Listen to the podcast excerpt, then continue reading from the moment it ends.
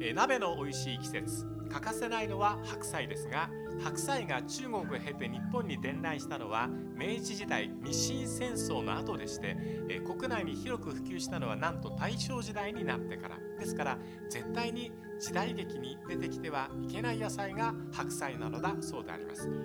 時代交渉にこだわるのならここはチェックポイント。えーどんなジャンルの文化にもこだわるべきルールがあるのです。えーこんにちは倉敷康夫です。ラジオクラッキー今日は FIFA が検討中の新しい大会とルールについて中山敦さんに伺います。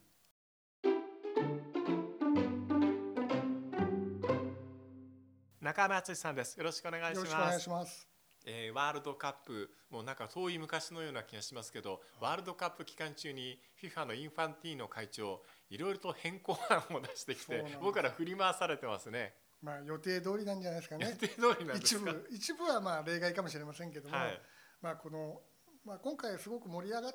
たというか、あの世界的にも成功を収めたという大会になったんで、はいあのその勢いに任してちょっとこう欲張ってるなっていうような発言が ちらほらとありますよね。どっちの話からしましょうか、あの FIFA のワールドシリーズ構想っていうのと、はい。それから次回のワールドカップの変更点についていずれも、はい。えカタールワールドカップ期間中にメディアセンターで会長がお話しされたことなんですけども。そうですね。ええ。まあワールドカップつながりで行った方がはい。あの分かりやすいかなと思うんでワールドカップからいくとはい。もともとえーと FIFA はワールドカップ拡大案っていうのを持っていて、うん。えー検討してたわけですけども、まあ、急遽インファンティーノ会長になった時に、えー、といわゆる30現行32に、枠ですね、はい、それを48 8に、まあ、最初は40だったんですけど、まあ途中から48はいに、まあ、インファティーノが会長選挙するとき40って拡大するっていう約束で公約だったんであれだったんですけど、まあ、48まで。でさらに言えば30年大会の予定を26年に早めて本当は22年大会、えーカタール大会に早めたかったんですけどもでも、まあ、FIFA がよくやるんですけども極端なことをやっとけばその中間には落とせるということで 22年って言い始めて、はい。それはダメだってなったんじゃあ26年ってなるとみんな、まあ、26年ならいいかってなるじゃないですか。だからそれの戦法を使って、うん。まあ、次からはい。うん48に、うんえーすることになったと。はい。で当初48は、えーどういうレギュレーションで、えーやるかっていうと1グループを3チームはい、そうですね。にして16組16ですね。グループ、うん。はいでやる予定、まあ、つまり試合数はトータルで1チームが7試合というのは変えたくないと。ね。まあ、あまり反対、ね、されちゃうんで増やすと、はい。だからなんそれをキープするために、えーグループリーグをですから3チームで構成すると1カ国につき1チームにつき2試合。2試合だけになるんで。っていうことになる。はい。という形で考えてたんですが、うん。まあ、やっぱりその今大会えカタール大会がグループリーグでこう消化試合みたいな形で終わる試合がすごく少なかったと。要は最後の同時キックオフが盛り上が面った。白かったですね。日本のところもそ本当ジェットコースタームービーみたいに感じですよね。この時間だと日本が落ちるとか。こっちはドイツ。この時間はドイツ。とかそういうのをやっぱりこれがエンターテインメントとしてすごく盛り上がったっていうあれ見ちゃったんですね。こともあって、そうすると3チームに1グループ3チームだとどうしても1チームは町のチームが出てきちゃうと。そうなんですよだねからそれがうまくできないんでじゃあちょっとやっぱこれは最後の同時キックオフは残したいということで1グループ4チームっていうふうに、えー、と今方針変更しようかっていう方向で今検討してると、まあ、ただ細かいルレギュレーションについてははい。これやるとまた試合数の問題が出てくるんで全体の。そうですね。だからそれをどうするかっていうその問題、まあ、4チームになれば当然12グループはい。になるわけですよね、うん。48チーム参加なんで。そうですね。でそうなった時にじゃあどういうふうにあの日程的な公平性を保ちながらあるいはトータルのお試合数1チームにつきのねそれをどうするかっていう問題が出てくるのでそこを多分整理するんじゃないかなというところですよね。48チームで2位までが抜けると24チームで3位に入った上位チームのうちのこう8つを加えると32になるとかってこういろんなこう計算をしてはい。るただそうなると試合数確実に増える増えちゃうんですよね。だじゃあそうすると、えー各グループ1位のうん。12チームプラス2位のうちの4チームの16チームにするとトータルの試合数は現行と同じ、ね。ベスト10ラウンド16からトーナメントが始まるっていう形で持っていけるんですが、まあ、そういうふうな形に持っていくのかどうか。ただこれ今のユーロと一緒でこれ計算がすごく複雑なんですよね。ね。勝ち点計算というかそのうん。要はどこのチームが勝ち点に並んだ時どういうふうに上位を決めるかっていう、うん。で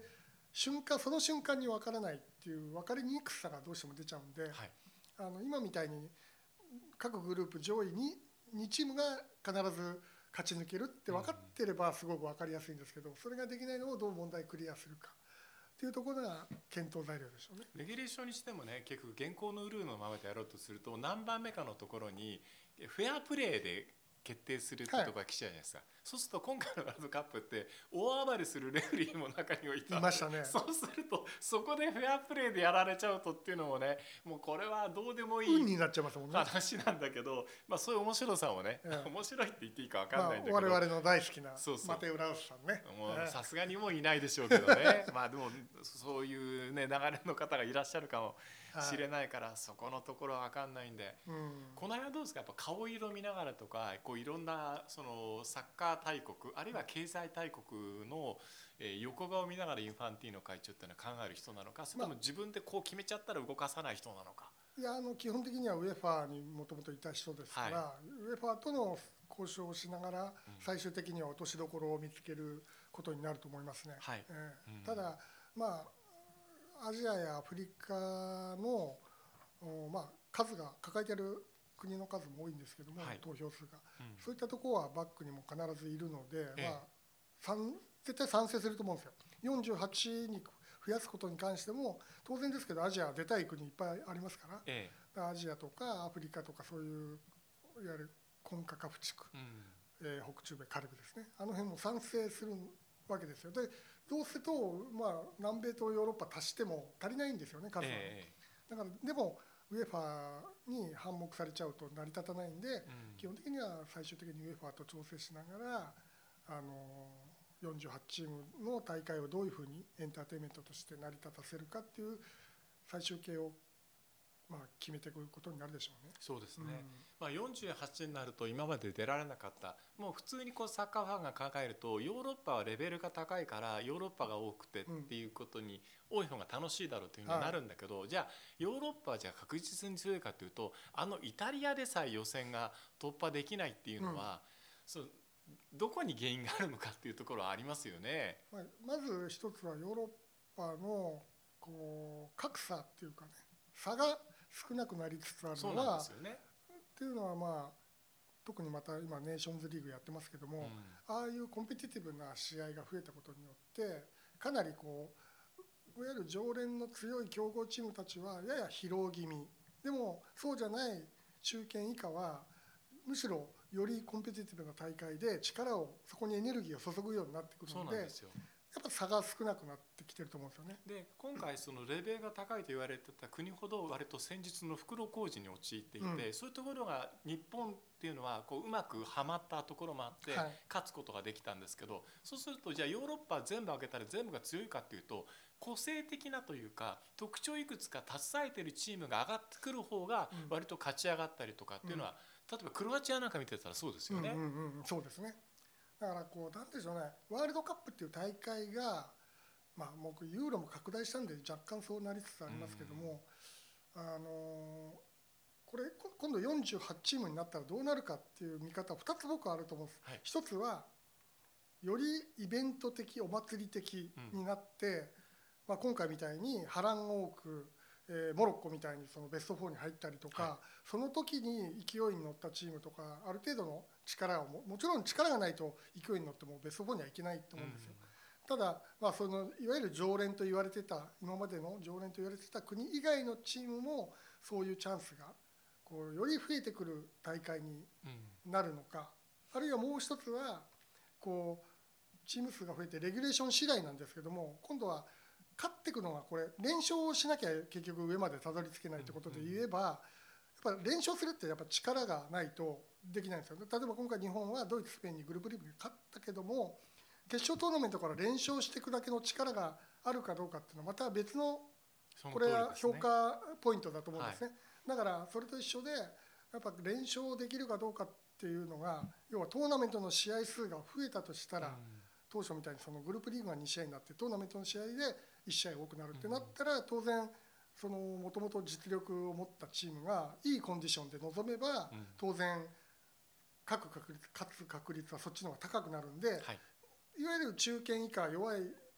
チームにとっては難しいより大会になるかもしれないっていう。ね。だからこれがもう本当レギュレーション次第でうん。こうなんですか、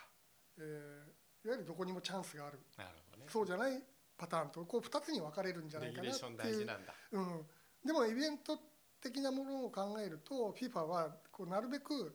びっくり箱的な大会にして今回のようにカタールにおけるモロッコのようなアイドルがね、はい出てくるとで面白いですねどこ。も拮抗したグループリーグになり、どうなりますかね。だからええプラティニがチャンピオンズリーグ結局広げたじゃないですか。じゃあ新しいアイドルがたくさん出てきて、うん。いろんな国でチャンピオンズリーグが見られるようになったかというと思ったほどではなかったし、うん。結局ベスト16に残ってるのはほとんどが常連国っていはいう状態がワールドカップにも反映されるのか、うん。それともインファンティーノが望むような新しいアイドルがうん。大会の中でこう日替わりヒーローみたいなのが出てくるような望ましい形になるのか、大体まず3カ国の共同開催で、温度とかこう標高は分かんないけど、はい。差がありますよね今度のってね。まあ、だからあの開3カ国開催で開催地の数を、まあ、48にするっていうことになってから開催地を選定したんですよね。そうですアメリカメキシコカナダそれぞれ、はい。でまあもちろんアメリカが一番多いんですけども、でその時にいや当初そのレギュレーションで言えば3チームの全16グループですよね。はい、だったんでいわゆる16箇所にしてるんですよ。うん。開催地を。うん。だつまり1グループ1都市でグループリーグをやってトーナメントはまた大きい都市でっていう風な開催方法を多分考えてたと思うんですが、えまあ、今回こういうことを言い始めちゃったんで、え今度は問題になってくるのはアメリカメキシコカナダの開催都市がでちょっと待ってでこれ16からもしかしてねあの12になっちゃうの、うんってなったら4都市はどうするんですか？っていうそうかそういう問題その挑戦もあるんですよね。だからあそこはすごく大変っていうか難しいですよ。アメリカが暑そうな気するし、うん。カナダ涼しそうな気がするしじゃあどこを分けられるのってあるしでメキシコでえ標高高いところではやんないですよねって 言いながらも変わってたらやっぱだこういう話は中山さんいくらでもできて面白いんで。すよね。面白いですよね。で話題ちょっと先行きたいんですけども、はいえもう一つの FIFA ワールドシリーズ。はいはいコンフェデレーションズカップなくなったから代わりにこれやりましょうってまた新しいアイデアが出てきたんですけど、これはどうですか？これはまあなんでしょうね、えっと、そういうワールドカップとかユーロとかそういうのと全く別で、はいい、わゆる親善試合なんですけども、うんはいフレンドリーマッチを一つのイベント化にして、えー今ユーロあユーロじゃないウェファーがネーションズリーグを始めたことによってヨーロッパ以外の国がヨーロッパのチームと対戦する機会がすごく激減していると。そうなんですね。でウェファあ FIFA としてはあのやっぱりそこで格差がまたレベル差とかを含めてできちゃうのがあまりよくよろしくないというか取り残されちゃいけないということで、まあ、各大陸からの要望もありあそしたらそのなんですか。1箇所で4チーム各異なる大陸のはい。4チームでフレンドリー大会っていうのをイベント化して、まあ、それも一つの放映権売れますしお金のね 収入にもなりますから。でそれを3月偶数年3月って、はい。まあおそらくこれユーロのヨーロッパのユーロの関係を考えると予選とかの、そうするとワールドカップイヤーの3月になるんじゃないかと僕は予想してるんですけどなるほどなるほど。そこでまあ4大陸トーナメントっうんていうのをまあコンフェデレーションズカップ的にうんちょっとやるんじゃないかなというかまあこれはでも意外とやるのはハードル高くはないと思うんですよね。そうですね。うんうんまあ、偶数年の3月に、えっと、国際親善試合として、はい。異なる大陸の4チームがそれぞれ参加するはいってことですね。でですから最初は26年になるんじゃないですかね、26年3月、はい。それまでにまたスポンサー集めてっていう時間もありますし、はい。でまずそれと同時に今度はほらクラブシーンで言えば、うん。FIFA はクラブワールドカップを25年6月ですか、増やしますよねねまたね。32チーム、はい当初24って言ってたのが急にここで今度32になっちゃいましたから。初め2つだったのにで僕が思うに32ってここで言って最終的には24に落ち着くと思うんですけど。さっきの理論ね。理論でいくと、はいええ。32って言うとえーって拒否反応を起こさしといて、うんうんじゃあ当初の通り24にするからやらせてくれとウェファはいーとえ言って、ウェファーもあーまあじゃあそれだったらチャンピオンズリーグの優勝チームと準優勝チームぐらいはとかだからそうやってどんどんこうえですね。あなんか吸収して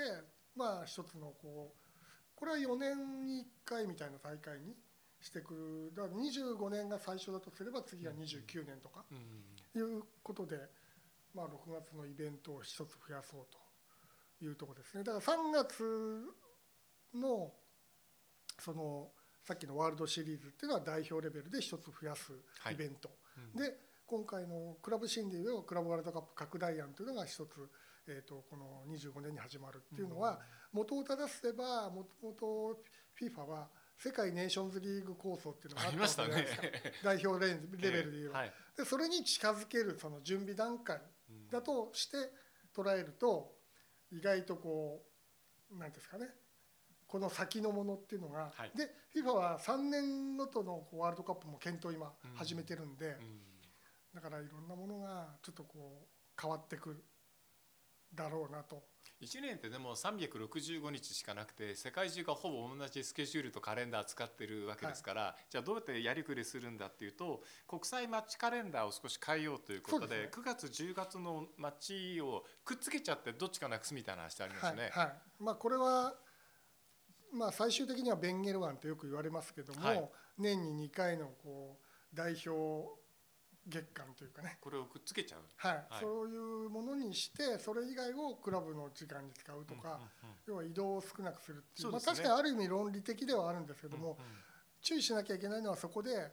酷使されないかどうかっていうねそう選手が、まあ、そこの疲労度の問題。今大会だってやっぱあの盛り上がったって言ってもやっぱりこんなに怪我人が多くて、そうですね。しあの本来出るべき選手がいない大会だっうんていうのを忘れちゃいけないと思うんです。うん。あのあー面白かった波乱も多かったって言って終わらしちゃったらまた犠牲者が増えちゃうんで、ん。だからそこはちゃんと抑えとかなきゃいけないんですけども今回こういう流れ変カレンダー変える時もあのいいように見えて実は試合数増えてたら意味がないんで、うん。そこはちょっとなんですかね周りがチェックしながら見ていかなきゃいけないなとは思いますね。なるほどね、うん、あのこういうのがあるとね僕いつも心配するのは放送局に近いから余計そうなんですけど、この放送って日本って権利変えるのかなっていうのが心配になって日本とオリンピックもそうなんですけど日本とお金持ってる国だっていうふうに美しい誤解が世界の中でいまだにあって日本だから払うでしょっていうふうに思われてるんですけど僕らは僕らの国の実力が落ちているのを残念ながら感じているので、うん。あれ買えなかった。まあアベマが全部買ってくれるわけもなく、うん。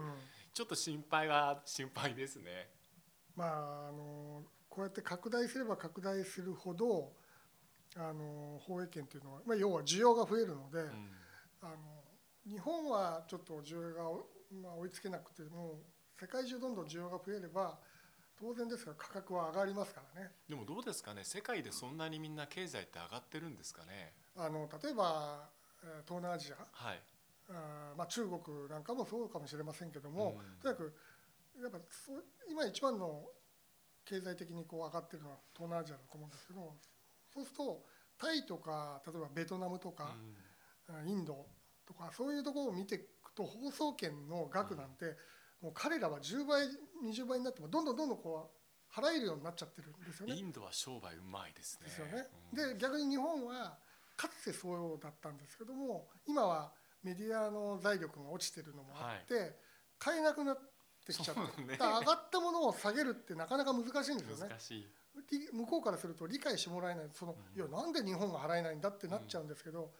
でも周りがこう上がってると日本だけじゃあ昔のベトナムやインドやタイのようなうん。もう安い金額にしてくれるかっていうとこれなかなかしてくれないのでここはすごい難しいですね。ね、ねうん、プライドも邪魔すぎますしね。ね、そうなんですよね。だからね。まあもしかしたらこう全試合が見れないとか、なんかそういうことになりかねない今のこう公総研の高騰ぶりっていうのはありますよね。ね、うん。カレンダーはどんどん賑やかになってくる賑やかな未来は待っているけれども、うん。さあ僕たちはそれちゃんと楽しむことができるのかっていうところは。またねちょっといろんなこう経済の話も含めて中山さんにはい、お伺いしたいと思います。どうもありがとうございました、はいありがとうございました。